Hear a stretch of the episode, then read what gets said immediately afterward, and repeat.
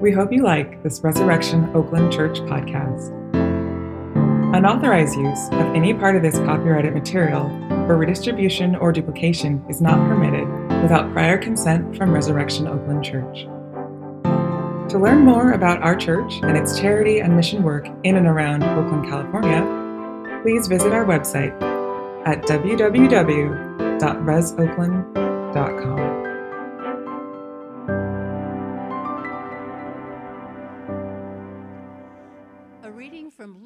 16. Jesus said, There was a rich man who was dressed in purple and fine linen and lived in luxury every day. At his gate was laid a beggar named Lazarus, covered with sores and longing to eat what fell from the rich man's table. Even the dogs came and licked his sores. The time came when the beggar died, and the angels carried him to Abraham's side. The rich man also died and was buried. In Hades, where he was in torment, he looked up and he saw Abraham far away, with Lazarus by his side. So he called to him, Father Abraham, have pity on me, and send Lazarus to dip the tip of his finger in water and cool my tongue, because I am in agony in this fire. But Abraham replied, Son, remember that in your lifetime you received your good things, while Lazarus received bad things. But now he is comforted here, and uh-huh, and you are in agony. And besides all this, between us and you, a great chasm has been set in place, so that those who want to go from here to you cannot, nor can anyone cross over from there to us. He answered, Then I beg you, Father, send Lazarus to my family, for I have five brothers. Let him warn them, so that they will not also come to this place of torment. Abraham replied, They have Moses and the prophets. Let them listen to them. No, Father Abraham, he said, but if someone from the dead goes to them, they will repent. He said to him, If they do not listen to Moses and the prophets, they will not be convinced, even if someone rises from the dead. This is the word of the Lord. Thanks be to God. Father, we give you thanks and praise for your word, which, even when it is hard, it is always good for us. And so I pray that you would give us ears to hear this morning all that you have for us in this text. You, you know every single person in this room. You know our stories. You know that we come into this room from so many different places and backgrounds that we come convinced. Uh, some of us, some of us are finding ourselves in a Christian church for the very first time, and we cannot even believe that we're here. Some of us come having once believed and trying to figure out if we could ever believe again. Some of us come in the midst of incredible suffering. Some of us come in the midst of depression or a marriage that's falling apart. Some of us come not knowing how we're going to pay tomorrow's bills. Some of us come feeling just trapped in addictions that we cannot seem to get out of. God, we come from so many different places, and yet, in one sense, we come from the same place, which, we is, which is we are more broken than we know, and we are more in need of your love and your grace in our life than we could ever really comprehend. And so, meet us meet us wherever we are this morning, we pray. In Christ's name, amen. Let me invite you to take your seats. Uh, last week, we started a new series uh, where we're looking at the parables of Jesus in the Gospel of Luke. And, and I said this that a parable is just another word for a story. Jesus was always telling stories. In fact, they were his main method of teaching. And you know, the question is I talked about this a little bit last week why did Jesus teach in stories? Well, Ignatius, who he was a 16th century theologian, he wrote a book called The Spiritual Exercises. And in this book, he talked about the importance of a Christian's imagination to grow spiritually. That, that to grow as a Christian, it, it involves not just your not just your, your intellect and not just your will and not just your affections, but it, but it involves your imagination. It actually requires your imagination. And what Ignatius says is this he says, when you read the stories of Jesus, the whole point of them is this we are being invited into the story.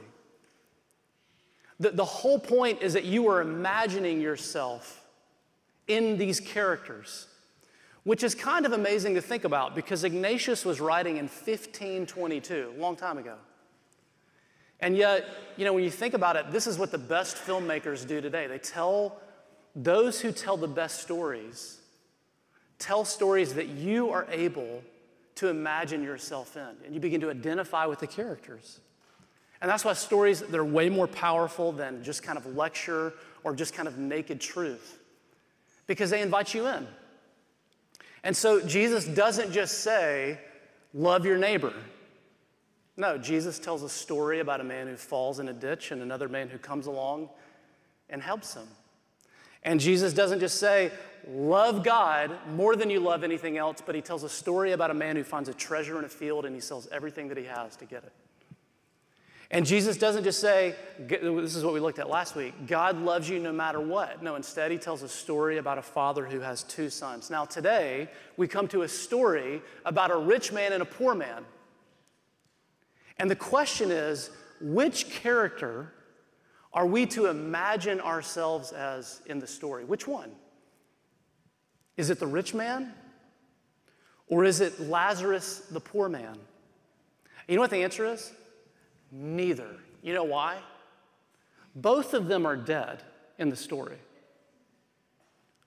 I'm pretty sure everybody here this morning has a pulse. If, if the person next to you doesn't, let, some, let an usher know and let's get some help in here, okay?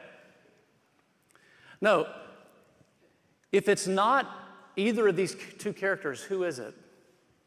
You know who it is? It's, it's the five brothers of the rich man. They're mentioned at the very end of the story. They are the only people in the story who are alive. And you see, here's the point we are just like these five brothers. We are going about our daily lives, mo- most of the time not thinking about eternity or any sort of kind of like what's next beyond just kind of our own present moment, and we are needing someone to desperately awaken us to deeper realities, to eternal realities, beyond just this moment and this world. And you see what the rich man what the rich man wanted for his brothers. What does he want? Somebody go and tell them. What the rich man wanted for his brothers, Jesus is giving us through this parable. This parable, it is both a warning and an invitation for us. And that's what I want to talk about this morning. We're going to talk about the warning and the invitation. So, first, the warning. Now, there's actually three of them. Aren't you glad you came to church this morning?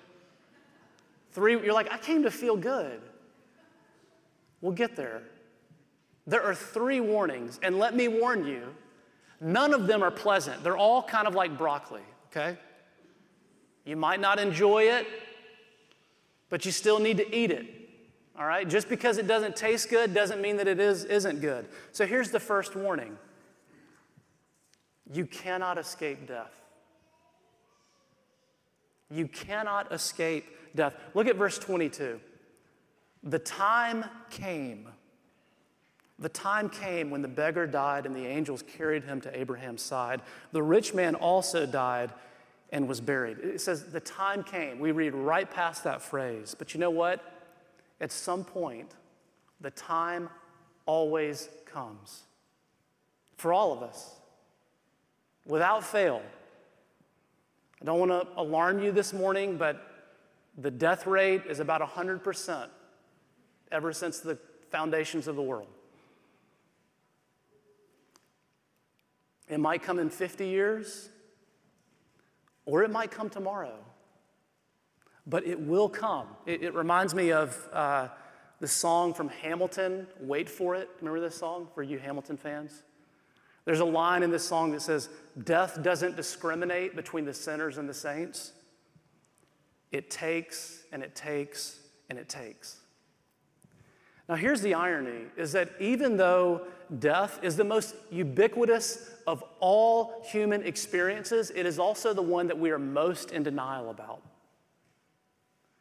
British author Jane Walmsley, she says this. She says, The single most important thing to know about Americans is that they think death is optional. Several years ago, I was talking to a friend who had just been diagnosed with cancer, stage four. Wasn't even 40 years old, several young children. And what he was coming to grips with was that there was a possible death sentence over his life. And this is what he said. He said, It's so strange to be aware of your own mortality. When I go to the grocery store, when I pick up my kids from school, when I'm driving in traffic, it's like I know a secret that nobody else knows or wants to know. And the secret is this this life can be taken from you in a second. It's like my wife and I are awake to something that almost everyone else we encounter is asleep to. Now, you know what Jesus is doing in this parable? He is trying to wake us up, to shake us awake to the reality of death. Because get this, as long as death is an abstraction to you, you know what else will be an abstraction to you? God and eternity. The first warning is that you cannot escape death. Here's the second one. The second warning is your biggest, your best things may be your biggest threats in life. Your best things may be your biggest threats. John Calvin, he said it this way He said, We undertake all things as if we were establishing immortality for ourselves on earth. I want you to think about that for just a second. I mean, isn't it so often the case that the things that cause us to live most in denial of death, the things that make us, the things that make us think we are safe and secure and nothing bad can ever happen to us, are, are good things like youth and beauty and health and achievement and career and success, and in this story, money. One of the most striking features of the story is that Jesus puts the rich man in hell and the poor man in heaven. And commentators say Jesus is he's going above and beyond to really exaggerate things here because this man, he's not just rich, like he is really, really rich. He is exceedingly rich. A couple clues in the text. He's dressed in purple linen. This was the most costly dye. His house had a gate. You're doing well in life if your house has a gate. This guy, this is an estate. And then uh, this is kind of a very interesting one. Verses 22, it talks about how the rich man was buried. But it, it, you never get any detail about that for the poor man. Burial costs money. They're expensive. So it's, it, it's listen, it's no small detail that, that it's the rich man who ends up in hell and it's the poor man that Jesus puts in heaven. And so you might think, well, gosh, so is Jesus saying rich people go to hell and poor people go to heaven? And the answer is absolutely not. He's absolutely not saying that. Uh, number one, you know who is in heaven in this story? Abraham. Father Abraham. This is the Abraham all the way back in Genesis, who had lots of cattle and lots of land, and he was a very wealthy person. And, and by the way, nowhere in the Bible do you find it saying rich people go to hell and poor people go to heaven. So, what is Jesus teaching in this passage? What's the warning? The warning is this here's the warning It's that money, though it is not inherently bad, it can be incredibly dangerous in your life. And here's why it can blind you to your need. It blinds you to your need. Listen to Proverbs chapter 30. Give me riches, give me not riches, but only daily bread. Otherwise, I may have too much and disown you and say, Who is the Lord? Money makes you think that you have everything that you need, and so it blinds you to your greatest need, which is God. And that's why you see this throughout the Gospels. The wealthier you are, the more likely you are to reject the gospel, to not see your sin, to not see your need for God. Why? Because you think, I already have everything that I need. Why do I need God when I have money? It, it, it blinds you to your need. You know what it blinds you to? It blinds you to other people's need. Verse 20 says that this poor man Lazarus, he sat right outside the rich man's gate. In other words, this rich man walked by this poor man every single day and he never helped him. You know why? Because he never saw him. Uh, psychologists have actually discovered that typically the more wealth a person has, the less ability they have to empathize with others. Why? Because empathy is built, psychologists say, through interdependence. It's, it's when you have needs that you're more likely to recognize them in other people. But when you lose touch with your own needs, guess what you lose touch with? You lose touch with other people's needs. And you lose your ability to empathize. And so here's what Jesus is saying He's saying, look, warning, your best things, even your money, and perhaps most especially your money, whether you have it or whether you are chasing after it, can be your biggest threat. It can give you a false sense of security that your life is somehow buffered from suffering. It can blind you to the suffering of those around you, and it can blind you to the only real thing that can actually withstand your suffering, which is God. Two very serious warnings. Here's the last one. You ready for this? Hell is real. Some of you are like, this is going downhill fast. Should have brought my friend next week. Or, gosh, you know, last week we were talking about the love of God. I should have brought him last week. This is a serious warning. Let me just say this. Jesus talks about hell in this passage, so we need to talk about it too. You never do yourself a favor when you skip over the hard parts of the Bible. It just will not help you. And, and what you'll find is if you actually stick with it, there is beauty underneath even the hardest parts of the Bible. There's good news underneath the hardest parts of the Bible. Jesus talks a lot about hell. So we need to talk about it too. Now, the, I saw this week there was a, a recent poll from Barna that came out. Get this 71% of Americans believe in hell. 0.005 think that they're in danger of being there. That's some sketchy math right there. Look, I, this is not a popular topic, and for some of you, it might actually be your biggest barrier to belief in Christianity. How can I believe in a God who sends people to hell? And that's an understandable question. It's one we need to deal with. Because listen to this Jesus doesn't just talk about hell in this passage, he talks about it all over the Gospels. In fact, he talks about hell more than everyone else in the Bible put together Daniel, Isaiah, Paul, Peter, John. And before, listen, before we reject Jesus' teaching on hell, we need to realize that that would be like saying to the preeminent teacher in all of history on love and grace, the one who talked about love and grace more than anyone else ever has, that would be like saying to Jesus, Jesus, I am more compassionate than you. I'm more kind than you, I'm more loving than you, and I am wiser than you, and I know better than you how the universe should run. So just before you dismiss it, let's, let's just talk about it for a second. What is Jesus teaching us about hell in this passage? Well, I think the answer might surprise you.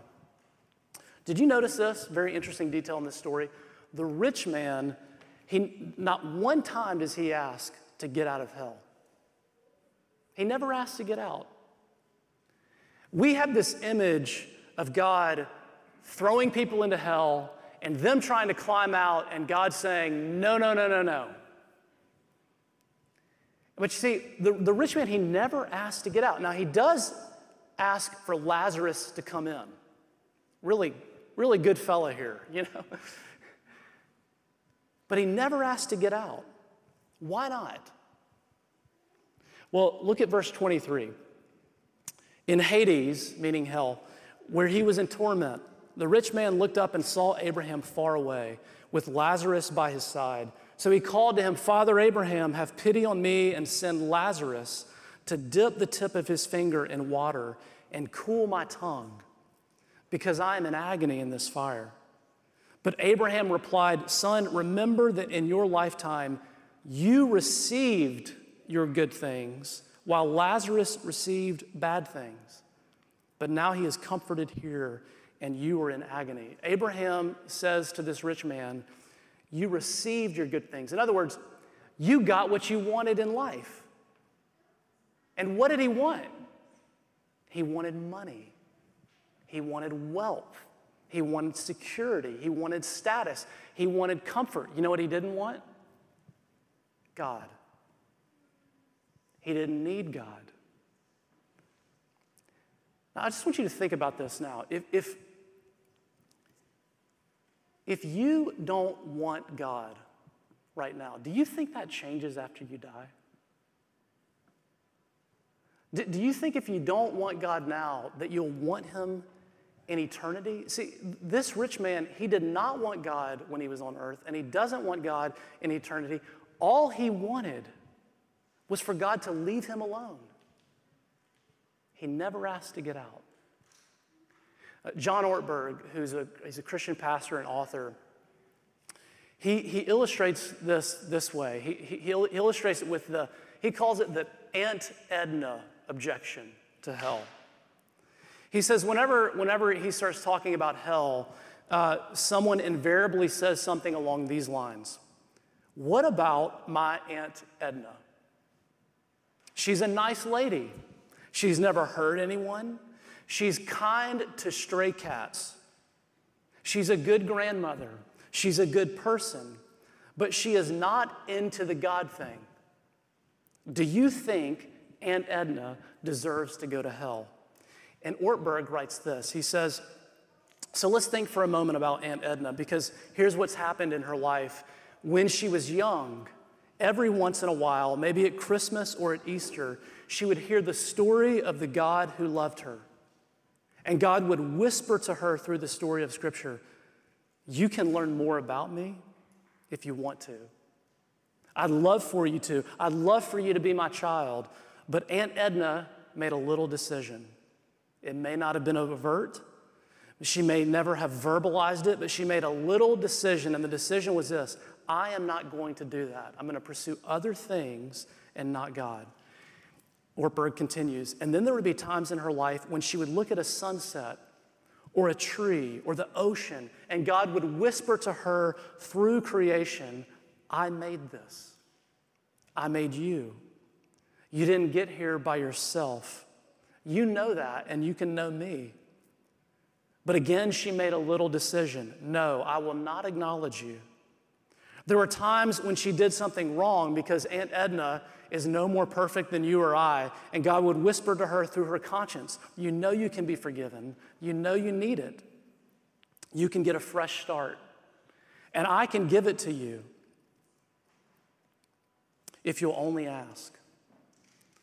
But she made a little decision no, I will not bend my knee, I will not ask. As she grew older, more of the people as she grew older, more of the people she knew began to struggle with health issues and they began to die. At every funeral, she was confronted with her own mortality, and God whispered to her through her experience, You cannot beat death, but I have planted eternity in your heart. This fear of death and the longing for something more, it's there in every human being. And if you ask me, if you say yes to me, you can be with me forever. But she made a little decision I will not ask, I will not say yes. I will be the captain of my own ship. She gets to the end of her life, and maybe she never said it outwardly, but the truth is that she has said no to God a thousand times. She has locked the door of her heart over and over again. She doesn't want to confess to Him or submit to Him or worship Him or serve Him. All she wants is to be left alone by Him. And being left alone is what the Bible calls hell. J.I. Packer puts it this way He says, In the Bible, God's wrath is something which people choose for themselves. Before hell is an experience inflicted by God, it's a state for which man himself opts by retreating from the light which God shines in his heart to lead him to himself. No one, says Packer, stands under the wrath of God except for those who have chosen to do so. The essence of God's wrath is giving people what they choose. And C.S. Lewis, he just boils it all down into one sentence. He says, The doors of hell are locked from the inside. See, it's not, it's not that if you don't want God, then God doesn't want you. It's that if you don't want God, then God will give you what you want. He will give you life apart from Him if you make that choice. But don't you see that God doesn't want you to make that choice? God made you. God loves you. God wants to be with you. I mean, don't you know that's why you're here this morning? You think, well, I'm, I'm no, I'm here because a friend made me come. no, you're here because God is pursuing you, and because God wants you, and because God is inviting you. He's inviting you. This passage, it is both a warning and it's an invitation. Let's talk about the invitation. Just like it has three warnings, it has three invitations. Here's the first one the first invitation is to receive an identity that you can never lose. Now, Jesus told a lot of parables, told a lot of stories. We're going to be looking at a lot of them in the, in the next couple months. Here's something interesting and unique about this parable it's the only parable that Jesus tells where someone has a name. It is the only parable that Jesus tells where he actually gives one of the characters a name. See, the rich man doesn't have a name, he's just called the rich man. You know why he's called the rich man? Because his money is his identity, it's what defines him. Soren Kierkegaard, who was a Danish philosopher, said that's actually what sin is. Sin is building your identity on anything other than God. You say, wait a minute, I thought sin was just like that list of bad things that I'm not supposed to do. Yes, but it, Christianity has a far more nuanced definition of sin than that. Sin is not just bad things, sin is good things that become ultimate things. Things that give you an identity, things that you say, this is what gives me meaning and significance in life. And you can do it with your money, you can do it with your intellect, you can do it with a, a relationship, and you know, listen to this. What happens if you take any good thing and you make it into an ultimate thing? You make it to your, into your identity. You know what happens? You know what happens when you lose that thing? You lose yourself. See, and you, I mean, you do realize that death is going to take everything from you, right? It takes your money, it takes your status, it takes your beauty, it takes your career, it takes every relationship that you have. None of these things can give you a lasting identity. So, what can? Well, the rich man doesn't have a name, but the poor man does. And, and the name that Jesus gives to him is Lazarus. You know what it means? It means God is my help. Think about that. The rich man said, I don't need help. I don't need God. But the poor man said, All I need is God. God is my help. When you make God the ultimate thing in your life, when He becomes the thing that you want slash need more than anything else, you know what happens? You get a name. You get an identity that nothing else can take from you, not even death. And that means you can stop your desperate search for significance. It means that you are now free from feeling like you've got to impress people around you. It means that you don't have to wonder anymore whether or not you matter. Some of you showed up into this room this morning wondering, does my life even matter? You know what this, you know what this means? It means that your life matters to the King of heaven and earth, to the one who is running the show. He sees you, and you matter to him. You are a son. You are a daughter of the King. You are righteous in Christ. You are cleansed. You are cherished by God. You have an identity Here's the second invitation. Second invitation is to experience a love that lasts forever. Now, Jesus gives a very interesting description of heaven. This is, by the way, this parable, we can't, you know, deduce any sort of exhaustive understanding of heaven and hell from this one little story. But there's, there's, some, there's some pretty important things we can gather from it. Jesus gives a very interesting description of, of heaven. Look at verse 22. He says, The time came when the beggar died and the angels carried him to Abraham's side. And the, the, the, word there is bosom, Abraham's bosom. Bosom is not really a word that we use anymore. You're kind of a pervert or a weirdo if you use it. But it is the language of intimacy, it's the language of love and relationship. See, we, we think of heaven as a place that we go, but Jesus is saying, no, no, no. Heaven is actually primarily about the love and the relationship that you will experience when you get there. Now, Jonathan Edwards, he once preached a sermon on heaven. I love the title. It was called Heaven is a World of Love. And he asked this question. He says, What is heaven? What is it? I mean, is it, is it, is it just streets of gold? Is it, is it harps and clouds and angels and, uh, and, and, and glory? And what Edwards says is, you know, that's actually not what really grabs our hearts. That doesn't get us all that excited. You know what grabs our hearts? Love. He says heaven is primarily a place of love and friendship. Now, isn't that what you're ultimately after? I mean, think about this. We've talked a lot about money today. We've talked a lot about money today, but money is not what we're really after. I mean, deep down, we know relationships are what really matter. Think about this. If you have a lot of money and everybody hates you, you're alone, you are not happy. You, you, you, feel, you only feel truly wealthy when you are loved and you're, when you're loving people and you're being loved by people. What we really want in life is love. Now, what Edward says in this sermon is he says, the problem is that in this life, in this world, love is actually more often a source of pain than it is of joy. And he gives about eight or nine reasons why that is. I'm gonna give you five this morning very quickly. He says the first is this he says, We all wanna be loved for our own sake.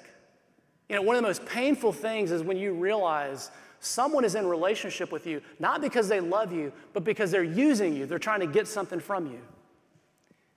We, we want to be loved for our own sake, but that's not what happens often. And then he says another barrier is this he says we want to express our love to people that we love without impediment. And, but the problem is that pride and selfishness and defensiveness and our grudges get in the way. We, we, we want to f- be able to fully express our love to people that we love, but there's all these things that keep us from doing it. And then he says, the third thing is this he says, we want love to be mutual, right? We, when we love someone, we want them to love us back as much as we love them. Unreciprocated love, I mean, it is one of the most painful things in this world. And some of you experience that in breakups or even in divorces. Very painful. The fourth barrier is this is that when you love someone, if they're not happy, it actually affects your happiness. You know what I'm talking about? Like when you love someone, your, your happiness is bound to their happiness, which means if they're not happy, then you can't be happy either. It, parenting is a great example of this. It's been said that um, you are only as happy as your unhappiest child. And all everybody in this room laughing is parents right now because you know this.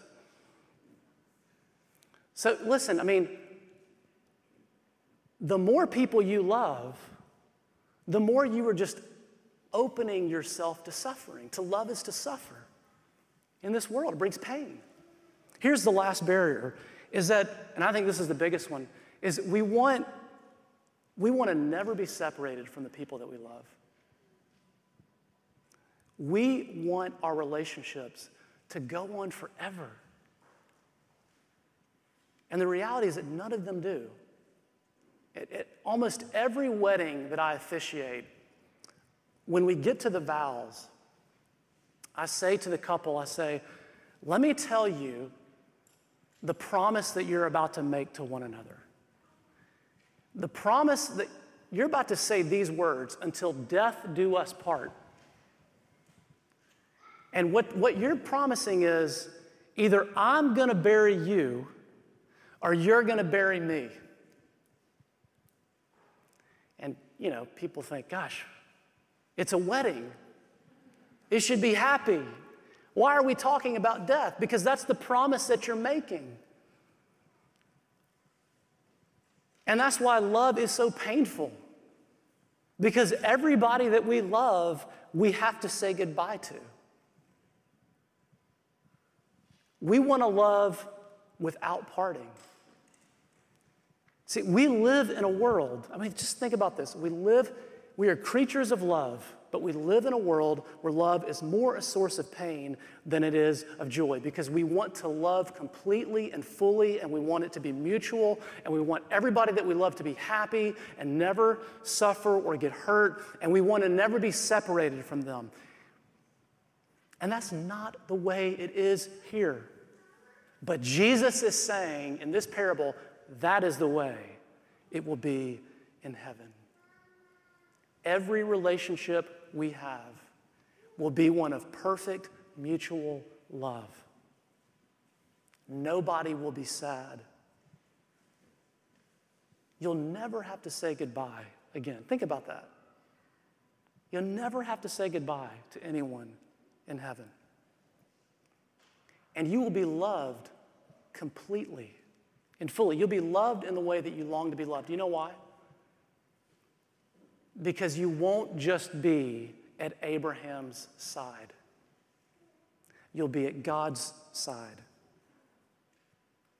See, in biblical terms, heaven, it is not primarily about a place, it's about a person. Heaven is shorthand for the full presence of God. It's the opposite of hell. We've already talked about this. Hell is the absence of God. What is heaven? It's the exact opposite.